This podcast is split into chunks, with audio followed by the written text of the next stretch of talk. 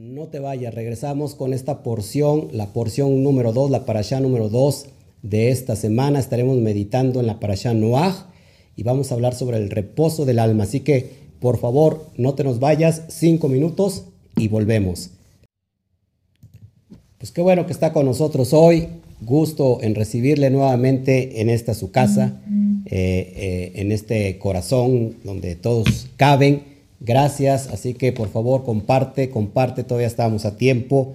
Vamos a estar estudiando la, la porción número 2. Así que por favor, por favor, ayúdanos a compartir, ayúdanos a expander esta verdad. Como siempre, si estás en YouTube, ya sabes, manita arriba y comparte por todos los medios posibles. Deja ahí tu comentario y si no te has suscrito al canal, te invito a que lo hagas y que actives la campanita de notificaciones para que te lleguen todos nuestros estudios en tiempo y forma, eh, ya sea en vivo o ya sean publicados. Y si estás en Facebook, también deja tu corazón hermoso, a ver aquí que se vea un hermoso corazón así palpitante, y dejas tu comentario y también nos ayudas a compartir en tus redes sociales, en tus grupos de WhatsApp, te lo voy a estar agradeciendo. Bueno, pues hoy, en esta bella tarde, donde el sol se está metiendo por mi ventana, ya anunciando prácticamente dentro de unos, eh, una hora o dos el ocaso, Baruch Hashem, y queremos cerrar, como siempre, con esta porción de vida, con esta porción que nos va a llenar de energía durante toda esta semana. Yo le he puesto a esta, a esta enseñanza el reposo del alma. Y vamos a entender por qué es el reposo del alma. Así que saludos a todos, a todos que están llegando ya, tanto en Facebook como en YouTube. Por favor, ayúdanos a expandir esto. Esto se tiene que, que, expandir, se tiene que compartir por todos lados creo que es muy importante eh, saber eh, la condición del alma, en qué área nosotros estamos fallando, en qué área nos estamos moviendo y en ese camino constante de buscar la verdad, pues es necesario que hoy pueda usted acompañarnos y estudiar esta porción llamada la porción número 2, que es la porción Noah. Vamos a estudiar un poco esta porción, pero antes de abrir eh, nuestra Torah, eh, le damos permiso al bendito sea y vamos por favor a hacer una tefilá, una oración. Gracias a todos y acompáñame por favor allá en tu casa. Toma tu Torah, eh, toma tu familia y vamos a, a tratar de dar al blanco. Así que vamos a orar, acompáñame. Padre, te doy gracias a ti por todo lo que haces. Gracias por este mover en todas las naciones. Gracias por todo lo que nos das. Gracias por prepararnos para el tiempo del Olam Baed, el tiempo de la eternidad. Eh, gracias por la transición. Gracias por todo lo que tú nos das, por la prueba, por, por la enfermedad, por la salud, por la sanidad, eh, por el milagro. Gracias por todo, papá. Gracias por lo que tenemos y gracias por lo que no tenemos, porque lo que tenemos tenemos que aprender a disfrutarlo, papá, y te damos gracias, Padre, por eh, nuestras posibilidades, nuestro potencial en ti, pero también te damos gracias por, lo, por lo, nuestras debilidades, por aquello que todavía nos hace falta eh, llegar a otro nivel, pero estamos hoy, Padre, de acuerdo a tu palabra, uniéndonos, unificándonos para poder transitar en esta dimensión llamada materia. Te doy a ti toda la gloria, te doy a ti toda la honra. Como siempre, papá, pedimos de tu hora ganús, de la luz que está saliendo de tu, de tu verdad, de tu esencia, para que llenes estas vasijas, estos corazones que están atentos, que están pendientes, que están hambrientos de tu, de tu presencia, de tu palabra, de tu verdad, que hoy puedas usar mi voz, que hoy puedas usar mi persona como un medio para llegar a estas personas, papá, quitando, quitando todo lo que tenga que ver eh, el hombre en su naturaleza, pero que tú te manifiestes eh, lo, más, lo más puro posible a través de mi voz, a través de, de, mi, de mi vida, aunque yo no soy, yo no soy papá digno, pero tú dignificas, papá, al que llamas lo dignificas. Te damos a ti toda la gloria, la honra, la alabanza por esta enseñanza, Padre, que hoy nos vas a compartir. que hoy nos vas a, dar y que nos va a servir para este, hacerle frente a las aguas, hacerle frente a la tempestad en esta, en esta bendita semana. Te damos a ti toda la gloria. Amén, amén y amén. Bueno, pues estamos muy contentos, la verdad, este, mi esposa y yo. Mi esposa se echó un sueñito, es, es válido echarse un sueño en Shabbat. La vi muy cansadita, mi esposita, y dije, la voy a dejar ahí, pero ya se despertó, se activó y está aquí con nosotros. Así que Baruch Hashem. Baruch Hashem por lo que el Eterno hace, Baruch Hashem por la vida de cada uno de ustedes. Así que gracias, gracias. Está llegando más eh, comunidad en YouTube. Todavía faltan muchos, ya sea también en, Facebook, en YouTube. Por favor, ayúdenos a compartir. Bueno, pues hoy, eh, nada, pues tenemos esta importante porción llamada Noah número 2 Acuérdate que tenemos eh, una página internet eh, www.institutotorah.com donde estamos dando esta, esta meditación, esta sección llamada Meditando nuestra paracha semanaria. Y esto lo estamos haciendo eh, como unas breves reflexiones durante cada semana a través de la página. Recuerden, hay personas que me siguen escribiendo y me están diciendo, no va a compartir hoy en, estos, en este año PDF. Eh, recuerden que estamos en un año Shemitah, en el cual podemos, tenemos que hacer descansar el, trabajo, eh, eh, no dar el 100% y por eso este año no va a haber PDFs. Usted ya tiene todos los PDF de todo un año que están, pues, son muy prácticos y, tienen mucha información. este año solamente es a través de estas breves reflexiones que vamos a dar en la página. Y bueno, estas breves reflexiones las traemos hoy en el, en el estudio de los Shabbats en la tarde para la porción. Así que Baruch Hashem, porque hoy estamos muy, muy pendientes por todo lo que está pasando y pues nada, eh, es impresionante cómo el Eterno eh, nos va a enseñar estas directrices, esto, esta impresionante verdad que está en el texto, en el primer o en la segunda sección o en la segunda porción de los cinco libros de Moshe, llamada la Parashá Noah. Bueno, la lectura de esta semana, recuerden que ustedes pueden empezar a leer desde el lunes este, la porción. En mi página de, Facebook, Instituto Torah, está el, el plan de, anual donde está la lectura, donde está, perdón, la porción y la lectura de, qué capítulo a qué capítulo. De todos modos, antes de terminar, te voy a dar la lectura en la porción que sigue. Te, voy a decir cuál es la porción que sigue, me recuerdas al final y te voy a dar eh, los capítulos a estudiar para que los estudies iniciando la semana. Bueno, nuestra lectura del día de hoy, de este Shabbat, de este bendito Shabbat, de esta energía, es en el libro de Bereshit. Estamos estudiando el primer libro llamado Bereshit, para, para muchos eh, no lo conocen, pero es Génesis, del capítulo 6, verso, versículo 9 al capítulo 11, versículo 32. Ahí vamos a encontrar la primera porción y, es en cuestión, si me, si, me, si me acompañan a leerlo, vamos al verso, al primer verso, para que vayamos estudiando esto. Entonces el versículo 9 de la Parashat Noach. Dice así, comienza diciendo el primer versículo, esta es la descendencia de Noach. Noach era un hombre sádic, un hombre justo, íntegro en sus generaciones. Con temor de Elohim se condujo Noach.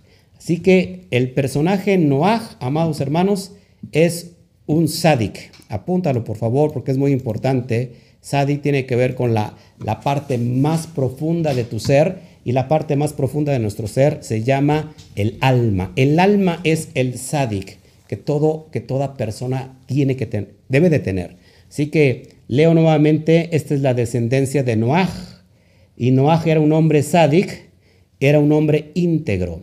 La palabra tamín, que se, se interpreta como íntegros, en realidad es eh, un íntegro sería alguien que es completo, completo eh, delante de la presencia de Hashem, es decir, que no te hace falta nada, con la sola presencia de Hashem tenemos todo. Eso es lo que era Noah, dice en sus generaciones. Aparte, Noah era un, temeroso de Elohim, un hombre temeroso de Elohim, eh, y, así se condujo Noah. Por eso, hoy esta porción, la número dos, amados, hace referencia a Noah, a este hombre justo, a este sádic, y vamos a ver todo lo que, lo que tiene esta porción, que es mucho, pero es, es imposible no hablar de el elemento agua es imposible no hablar del elemento agua que, lo vemos por aquí por allá.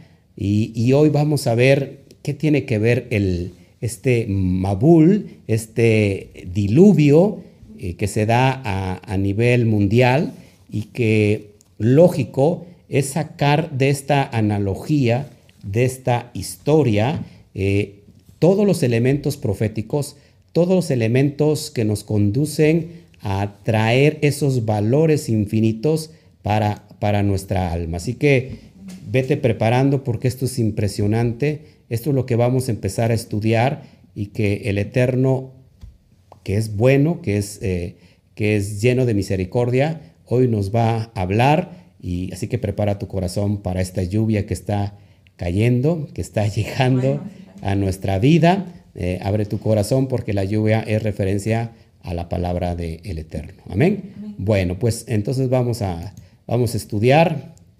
Eh, esta porción, como ya todos lo sabemos, nos habla de agua.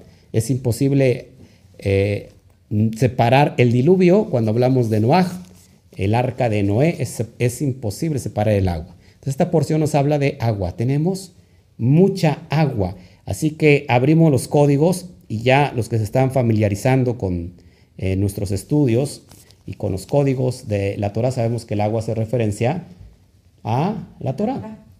¿Qué, crees que haga el agua? Pues el agua purifica.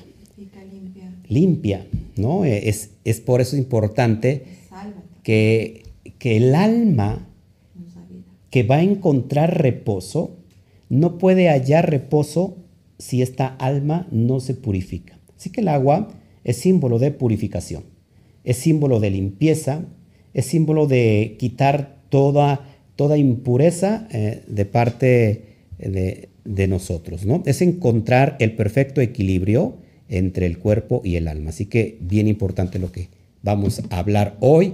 Así que yo espero que estés gozando como yo. La letra MEM, que ustedes ven en pantalla, hace alusión a aguas. La letra MEM, que su valor eh, es de 40 y ahorita vas a entender por qué 40 días y por qué 40 noches, eh, por qué 40 días se subió Moshe Rabenu para recibir la Torá, por qué Yeshua hizo un ayuno tan largo de 40 días también en el, desierto. Bueno, ahorita lo vamos a ver. Eh, acuérdate que la letra Men, cada, letra hebrea tiene en realidad una, pictografía, eh, donde lo que estamos viendo es el hebreo moderno, pero la pictografía hace alusión a estas primeras eh, letras que recibe Moshe, y la pictografía de la letra Men increíblemente son surcos de agua.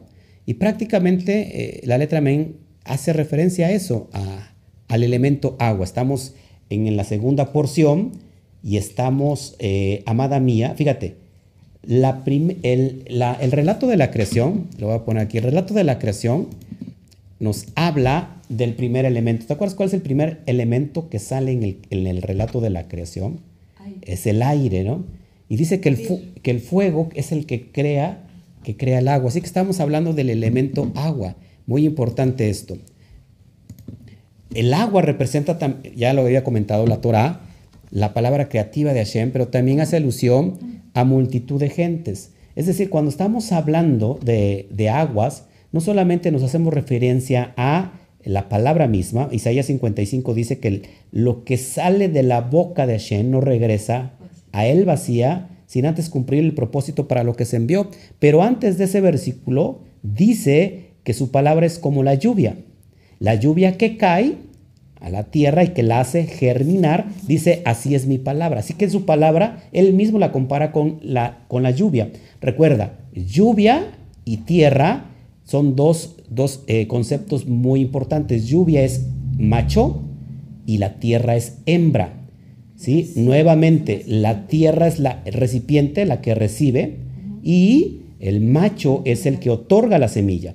Por eso la hembra es la receptora, es la, la, que está recibiendo constantemente la semilla. Así que todo el relato, todo el relato de, de la creación, todo el relato bíblico nos habla de estos dos elementos de hembra y macho, la luna, el sol, eh, el, día, la noche, todo eso son alusión a, a, hembra y macho. Así que así es su palabra, pero también hace referencia a multitud de gente, es decir, cuando decimos aguas, eh, estamos haciendo alusión a mucha gente.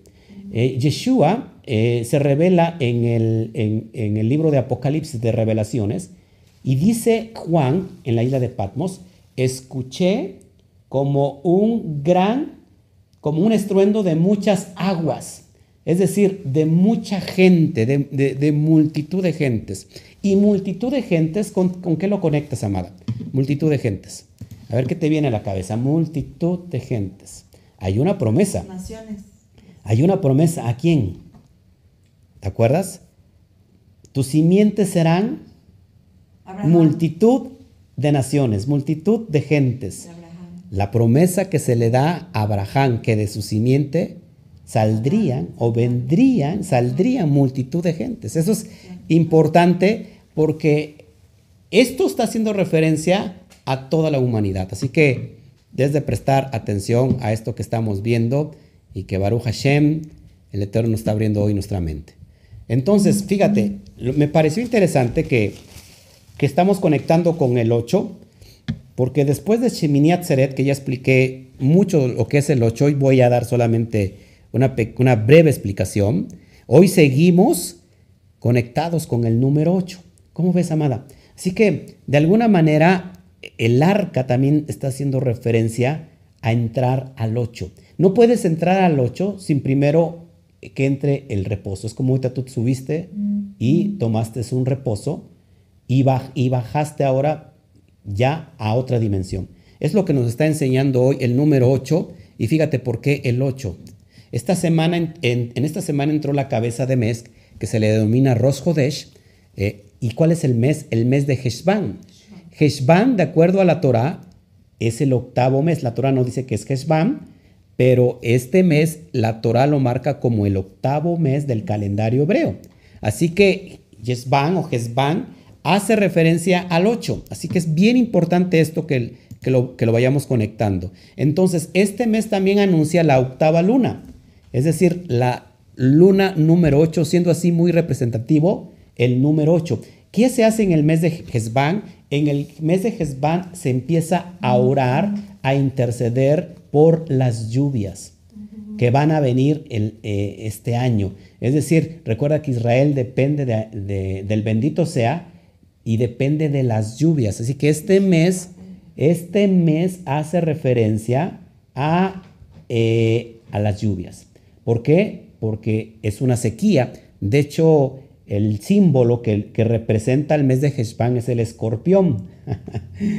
que el escorpión, ¿qué te, ¿qué te suena el escorpión, amada? Pues un animal que está en el desierto con mucha sequía. ¿Sí? Así que Baruch Hashem, porque en medio del desierto vamos a encontrar agua. Seguimos analizando esto que me pareció interesante. Y el 8 sigue en la porción. Fíjate, en esta porción. Eh, fueron ocho personas las que se salvaron, incluido, lógico Noah. Así que ocho personas las que se salvan de toda la humanidad, de, de todo esto que estamos viendo, de este diluvio universal, según lo está narrando el propio relato de Bereshit. Así que todo esto son códigos. Ocho por aquí, ocho por allá. Y ahorita vamos a ver qué significa el ocho para que puedas entender. No es que fueron ocho personas, pudieron haber sido 20, 50, pero eh, la Torah es precisa para dar, eh, para abrir estos códigos, para enseñar estos códigos que el ocho hace alusión al tiempo atemporal. Y ahorita lo vamos a entender. Seguimos avanzando. Dice, además, el periodo de lluvia total fue de 40 días y 40 noches. Cuando Moshe se sube al arca, a la, a la Teba, fueron, empezó a llover 40 días y 40 noches. Si sumamos estas dos cantidades y el resultado final lo, volvemos a sumar entre sí, nos da la cantidad de 8. Esto es increíble porque el 8 está aquí impregnado en esta dimensión. Lo vemos 40 más 40 es igual a 80, 8 más 0 es igual a 8. Así que bien importante lo del 8, amados hermanos. Lo tienes en pantalla. Fíjense, lo interesante es que Noah entra al arca, según la tradición judía, en un 17 de Hezbán. En un 17 de Hezbán. Y de alguna manera vuelve a imperar el 8, porque 1 más 7 es igual a 8. ¿No te parece increíble? ¿Te parece impresionante, amada? Así que esto es lo que estamos viendo. 8, como ya lo hemos estudiado, representa un número fuera de lo natural. Está conectado con el, lo atemporal, es decir, con la eternidad, con lo eterno. Por eso es bien importante que prestemos mucha atención a esto que estamos estudiando hoy. 8 define lo infinito. Recuerda que el 8 está, es el, símbolo del infinito, es, el número, es un 8 como, como tirado, como acostado. ¿Y qué representa el 8? Nuevos inicios, nuevos comienzos. Así que en realidad, amada, cuando viene esta, esta, este diluvio, lo que en realidad está manifestando, este diluvio que es un caos, está diciendo nuevos comienzos, nuevos inicios. Espero que, estás, que, vayas entendiendo esto porque mi, mi amada todavía sigue durmiendo. Ojo aquí, antes del 8 está el 7. El 7, como lo había eh, yo comentado, manifiesta la materia, lo natural. Siete colores, por ejemplo, visibles del arco iris. ¿Se acuerda que el arco iris es la señal del pacto eh, que vemos en esta porción? Hay siete días de la semana. Existen siete notas naturales, musicales. Hay siete direcciones. Adelante, atrás, a la derecha, a la izquierda, arriba y abajo y al centro. Hay siete orificios en nuestra cabeza. Y este siete eh, eh, está expresando el latín labo, es decir, el reinado milenial. Acuérdate que nosotros estamos hoy en Shabbat, es el número siete. Siete representa el número natural. Pero el 8 es algo sobrenatural, algo que, es, que está más allá de lo natural. El 8 es estar sobre nuestra propia naturaleza. Es muy importante esto, amados. Sobre nuestros propios instintos. Ojo aquí, la parte más baja del ser humano es el alma nefesh. El alma animal es donde se encuentran los instintos más bajos del ser humano. Así que a, partir de la caída de Adán, del Adán primario, estos instintos gobiernan la vida del hombre. Estos instintos animales que se ha traducido como el Yetzer Hara, la mala inclinación. O lo que conocíamos antes como la carne, la carnalidad. ¿Estás conmigo? Ahora, fíjate, es muy importante que cuando alguien está viviendo en la dimensión del 8, es aquel que está sobre sus propios instintos.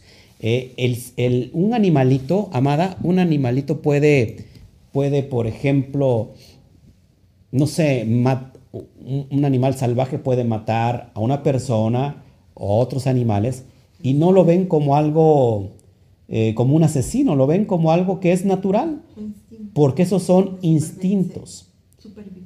Eh, bueno, el sentido de supervivencia. Nosotros no podemos manejarnos por nuestros instintos, porque entonces ya eh, pasaríamos, pasaríamos muy mal. Así que, ¿cómo gobernar y estar sobre los instintos? Cuando nosotros sabemos gobernar nuestros instintos, es que podemos ir a la dimensión del 8. Ahorita lo explico para que lo vayamos entendiendo. Mira, esto es bien importante. Vivir sobre encima de esta condición es vivir en la dimensión del 8. Eh, me llama mucho la atención y, me viene a la, a la cabeza, a lo mejor no tiene nada que ver, como en el programa de televisión infantil de hace muchos años llamados El Chavo del Ocho. Ah, el Chavo del Ocho vivía en, una, en un barril y, y, en un barril no cabe nada. Y él vivía ahí, ¿no? Entonces, porque es una dimensión, o sea, hay mucha gente conoce esto y la dimensión es algo sobrenatural. Por eso es muy importante. Vivir en la dimensión del ocho, repito, es vivir sobre encima de la condición de los propios instintos. Por ejemplo, la Brit Milá, que es la Brit Milá, la circuncisión, se realiza en el octavo día. porque a través de la, de la Brit Milá se rompe el apego a la materia. Es decir, la impureza del serpiente es aniquilado del hombre. ¿Cuál es la impureza del serpiente?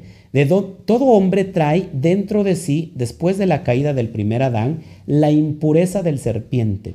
Es decir, ese, ese apego a la carne que lo dominó al hombre estando en el Gan Y eso imperó, y eso se le conoce como la impureza del serpiente. Bueno, pues a través de la Brit Milá es aniquilada completamente del ser humano, del hombre. Es decir, se corta la inclinación hacia el, mar, el, hacia el mal, perdón, el Yeser Hará, y deja de influir como un total sobre el ser humano. Es decir, que cuando nosotros damos dominio al Yeser Hará, cuando nosotros damos dominio a la carne, entonces, amados míos, nosotros estamos viviendo en la dimensión del 8. Porque ahora podemos nosotros dominarnos. Se dice que aquel que sabe dominarse a sí mismo puede dominar cualquier cosa. Así que esto es bien importante. Y vemos los hombres del Eterno, y por ejemplo vemos a Moshe, vemos a Yeshua, cómo vivían en esa dimensión porque podían dominar sus propios instintos. Podían gobernar sus propios instintos. Y entonces la Brit Milá lo que hace en el hombre, que es que quitar el prepucio, fíjate, el prepucio tiene que ver con el 10% que tú le entregas, es decir, yo no quiero lo que yo le debo a la materia, lo que yo le debo al mundo material, lo regreso a través del prepucio. Eso es bien importante porque yo les he dicho a los amados que hay gente que no cree en la circuncisión. Eh, ok, si tú lo ves como algo religioso, está muy bien, pero viéndolo desde los códigos que te estamos enseñando, la primera vez que se aparece el eterno Abraham, ojo, ¿con qué nombre se aparece Abraham? ¿Te acuerdas? Capítulo 17 se aparece con el nombre del Shaddai. El Shaddai aquí es un código importante porque la primera vez que se aparece con el nombre del Shaddai es en cuanto a la Brit Milá, al pacto de la circuncisión, al pacto del corte, y le dice que tiene que circuncidar al octavo día. Y sabes que la palabra Shatai eh, es Shin, es Dalet y es Yud, es Shaddai. Si a Shaddai le quitas la última letra, que es la Yud, te queda la palabra Shet ah, o Shat. Y la palabra Shet o Shat es demonio. Es decir, que cuando el hombre no cuando el hombre está incircunciso, está apegado a, la impureza del serpiente, al demonio. Cuando el hombre viene a la circuncisión, quita lo que, lo que pertenece a los instintos y entonces se completa la palabra el Shaddai. Así que es bien importante todo esto. Y, y Baruch Hashem, espero que lo estés entendiendo como lo hemos entendido nosotros. Así que, amada, limitar controlar y gobernar los instintos nos lleva a estar sobre la propia materia. Sobre, solo así, fíjate, eh, podemos, eh, trascendemos a la dimensión del 8. Solo así podemos trascender a esta dimensión del 8. Esto es impresionante. Eh, ¿Cuántas veces no hemos perdido la cabeza? ¿Cuándo, nos, perdemos la cabeza? Cuando nos enojamos. Pierdes el control y después dices, ¿qué dije? ¿Qué hice? ¿Cómo, fui capaz de, perder el control? Pues sí, porque el instinto nos gobernó. Pero cuando nosotros estamos alimentando el espíritu, el espíritu constantemente, entonces tenemos la capacidad de echar abajo la impureza del serpiente y entonces gobernarnos a nosotros mismos. ¿Te das cuenta? Ese es vivir en esta dimensión del 8. Baruch Hashem, así que si el 7 manifiesta el Atit fíjense, el 7 manifiesta el Atit ¿qué significa el Atit eh, el reinado milenial, pues el 8 va a expresar el Olam Baet, el tiempo de la eternidad, el tiempo sobrenatural. Así que bendito sea el Todopoderoso por todo lo que nos está enseñando hoy.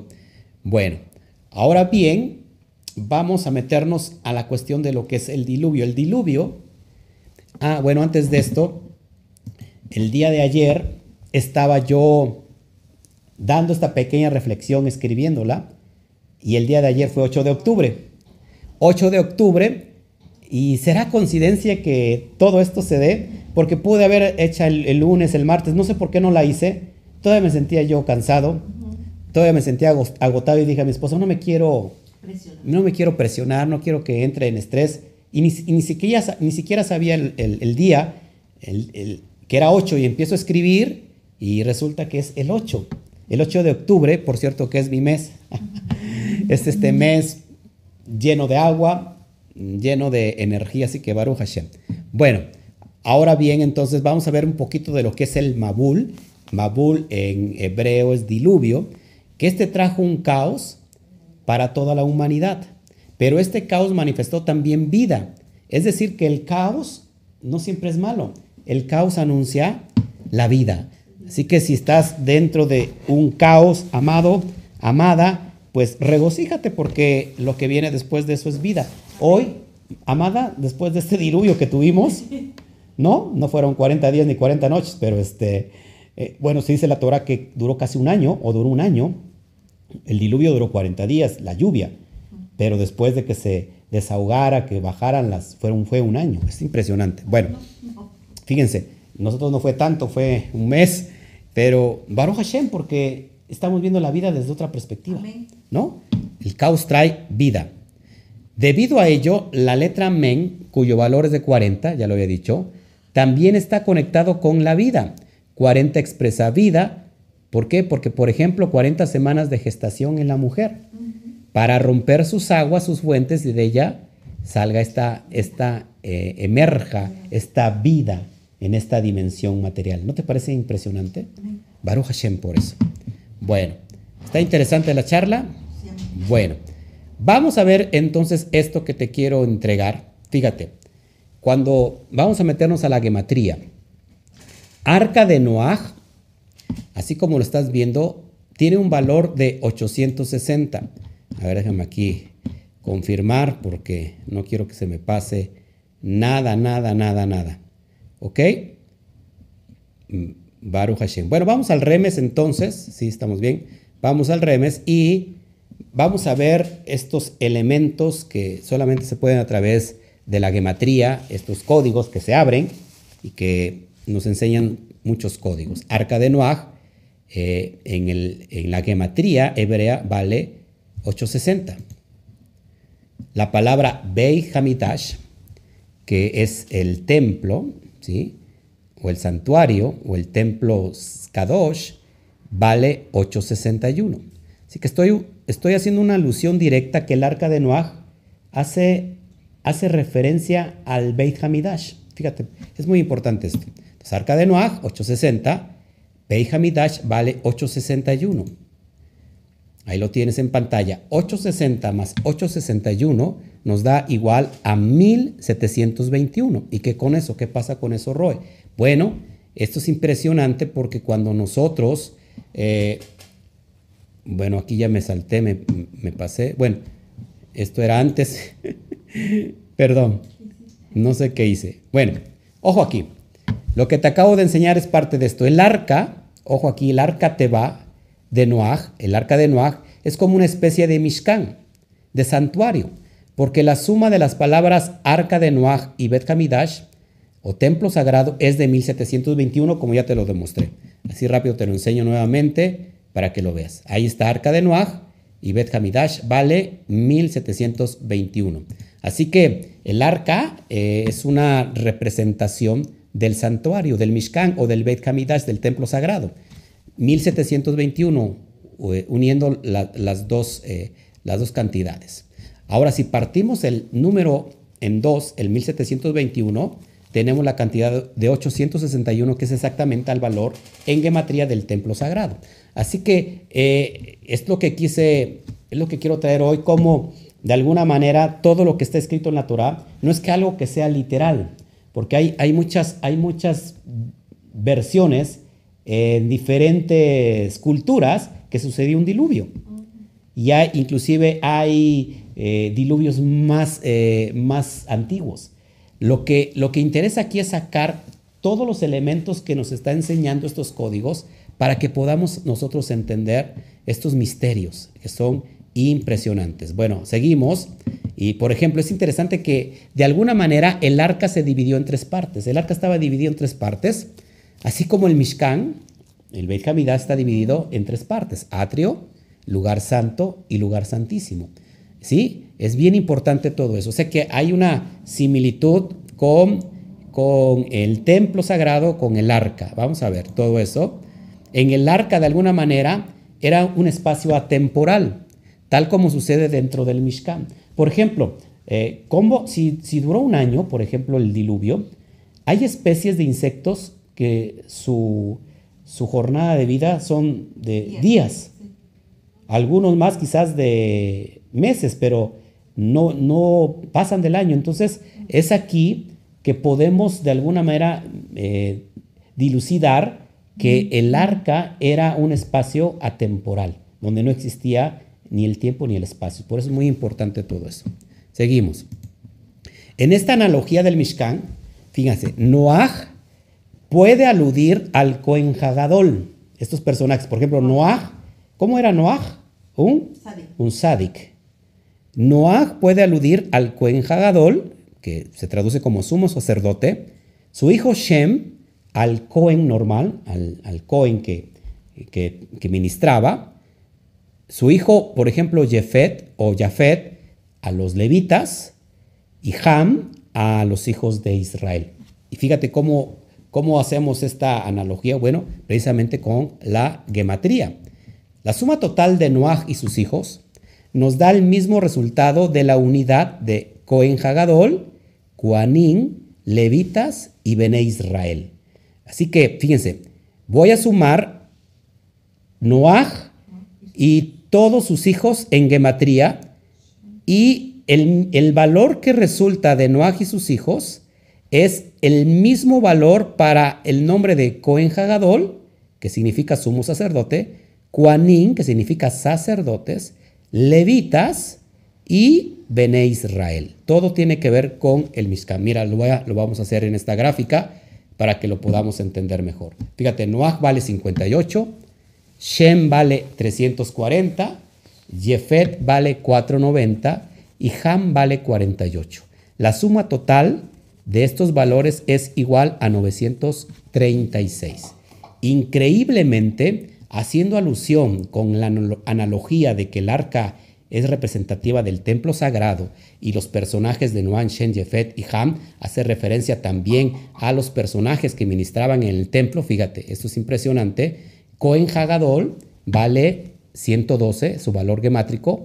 Aquanin, que significa los, los sacerdotes o los Quanin, vale 130. Halevin, que se traduce como los levitas, eh, eh, tiene valor de 91. Y Bene Israel, los hijos de Israel, es decir, los que estaban fuera del campamento, 603. Así que me suma la misma cantidad, 936. Esto es impresionante porque solamente esto lo vemos en el, en el hebreo. Eh, esto, estos códigos profundos y poderosos lo vemos en el hebreo. Pero si, si nosotros queremos traer esto al Sot, amada mía, ¿qué es el Mishkan? ¿Qué es el templo sagrado? ¿Dónde está el templo sagrado? Somos nosotros, es nuestro propio cuerpo. Pablo decía eh, que acaso no saben que nuestros cuerpos son templo del Ruach Kodesh. Así que aquí estamos hablando en el sentido elevado, en el sentido del alma, Baruch Hashem, que el arca nos trae un resguardo que ahorita lo vamos a ver. Amén. Bueno, te lo pongo otra vez en pantalla para que lo disfrutes como yo lo disfruto. Amén, amén. Bueno, seguimos. Espero, espero te, esté, te estés gozando juntamente con, conmigo, con nosotros. Entonces hay otra conexión que podemos hacer referencia que dentro del arca, por ejemplo, estaba prohibida la procreación, similar con el día Maskadosh. El día Maskadosh más alto, más elevado, más santo, es el día de Yom Kippur, el día del perdón. Ahí está prohibido tener relaciones sexuales. Ahí está prohibido, eh, lo que hacemos solamente es que ayuno, ayuno y oración. Así que es bien importante que también en el arca estaba prohibida cualquier especie de procreación. Esto es muy importante. Por ejemplo, el arca fue sellada con brea. ¿Te acuerdas? la brea, que es la referencia al al verbo hebreo kafar, que precisamente es de la raíz hebrea de donde viene la palabra kipur. ¿Y qué significa, qué significa kafar? Pues cubrir, proteger. Lo que hace un rato decíamos, kafar naum. Kafar naum o kaper naum, que significa cubrir con, ¿cómo es la palabra? Este, Naum, con, con consolar, o sea, eh, cubrir con consolación, más o menos. Así que, consuelo, consuelo, cubrir con consuelo, cubrir dando consuelo, ¿no? Cubrir de compasión. O cubrir de compasión. Entonces, aquí el arca fue sellada con Brea Kafar, que es la misma raíz de Yom Kippur. Así que el arca, de alguna manera, está representando el cubrir, el proteger, el, cancelar esa deuda, eh, cubrir lo que de alguna manera eh, hemos hecho mal. El Eterno es muy bueno, así que Baruch Hashem por esto que, estamos viendo. Pero además el arca representa también la era mesiánica, o a Mashiach mismo, porque esto es muy importante. Acuérdate que, que el mismo Noah también es una representación del Mashiach. El arca puede ser un, tiempo de, reposo, pero también un tiempo de transición a, a la era de eternidad. Es muy importante analizar esto. Cuando sumamos el valor, por ejemplo, de salvación, salvación es Yeshua, salvación vale 386.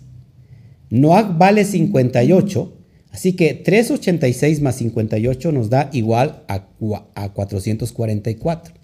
Un número triple que hace referencia a tres, a las dimensiones, a tres puertas. Es que es muy importante esto. Amados, seguimos. El mismo valor para la palabra Mishkan, también la palabra Mishkan vale 444. Muy importante todo eso. Así que estamos conectando eh, la era mesiánica, estamos conectando a Mashiach mismo. Yeshua vale 386, Noah vale 58, el valor en conjunto de Noah y Yeshua es 444 exactamente el mismo valor para la palabra Mishkan. Mishkan es el templo móvil y vale también 444. Increíblemente, ¿qué significa? ¿Te acuerdas qué significa Noah, amada? A ver si te acuerdas. Noach es increíble. Noach significa descanso o reposo. Descanso o reposo es lo que significa Noach. Así que Yeshua que se traduce como salvación, la misma salvación es nuestro descanso, nuestro reposo. Y eso donde se hallaba dentro del Mishkan. Es increíble, increíble que esto esté ahí resguardado para aquellos que están hambrientos, sedientos de los códigos de la Torah. Así, la era mesiánica representa el descanso, reposo, fíjate, para nuestra alma. Sorprendentemente, Noah significa descanso y reposo. Y con esto voy a terminar. Ya había dicho esto que Noah es también una alusión directa hacia el propio Mashiach, como te lo acabo de enseñar, pero mira, esto es impresionante. De las diez generaciones desde Adán hasta Noah, hay, un, hay algo codificado, un mensaje completamente mesiánico. Esto ya lo he enseñado eh, en la porción de hace dos años, creo, de Noah. Eh, ahí viene en el PDF la generación que viene desde Adán hasta Noah. Y mira lo increíble, te lo traigo aquí como un recordatorio para que lo veamos y lo recordemos juntos. Están 10 generaciones. 10, ¿por qué 10 es importante? Porque con 10 expresiones se creó el universo estas diez expresiones que vemos precisamente en el relato del Bereshit, del capítulo 1, cuando dice Bayomer Elohim, y dijo Dios, hay diez veces que aparece y con diez expresiones se hizo el universo. Hay diez emanaciones en el árbol de la vida, diez caminos que nos llevan a esas dimensiones hasta llegar a la esfera más alta también hay 10 eh, mandamientos, ¿sí? 10 frases que encontramos en Shemot y encontramos el 10 por aquí, por allá. Así que fíjate, Adam significa hombre. La próxima generación que desciende de Adán es Shet. Shet significa sustituto. Enosh significa causa de debilidad o mortalidad. Kenan o Keinan significa adquiere. Mahalalel aquel que exalta Elohim, el que exalta a Dios. Yered significa desciende. Hanok significa enseña, dedicado, es dedicado a la enseñanza. Metushelach o Matusalén, su muerte envía. Después de ahí viene Lamech. Lamech se traduce como prominente. Y Noah, como te lo había comentado, en descanso reposo. Ahora, uniendo esta, eh, todas estas diez generaciones, mira la frase que sale. El primer hombre fue sustituido a causa de su debilidad. Se adquiere al que exalta Elohim, desciende y enseña que su muerte enviará un prominente descanso. Nuevamente lo, lo digo. El primer hombre, Adán, ¿qué pasó con Adán? Desobedeció, cayó. Este fue sustituido a causa de su debilidad. ¿Cuál es la debilidad? El serpiente, el Yester Entonces, a partir de ahí se adquiere al que va a exaltar Elohim. ¿Cómo lo va a exaltar? Con su obediencia. Por eso dice Filipenses por medio de Pablo que haya pues en vosotros este mismo sentir que hubo en Yeshua el Mashiach, el cual fue obediente hasta la muerte y muerte de cruz, por lo cual el Padre le exaltó a lo sumo y le dio el Shen Hameforash, el nombre que es sobre todo nombre. E, entonces adquiere a que, al que va a exaltar Elohim, desciende y enseña que su muerte enviará un prominente descanso. Así que a través de este estado mesiánico nos envía este reposo para nuestra alma. ¿Cuál es el propósito de reposar el alma? Que una vez que hayas terminado el trabajo en la dimensión material, vengas al tiempo del reposo que es el Shabbat para que estés preparado y listo a la transición de la eternidad, del número 8. Así que Baruch Hashem es lo que quería enseñarte el día de hoy. Pues un fuerte aplauso, ¿no? Porque para el Eterno es, es impresionante esto que estamos viviendo. Bueno, Baruch Hashem, Baruch Hashem, Baruch Hashem. Bueno, pues no sé si, si haya alguna, alguna pregunta, alguna duda.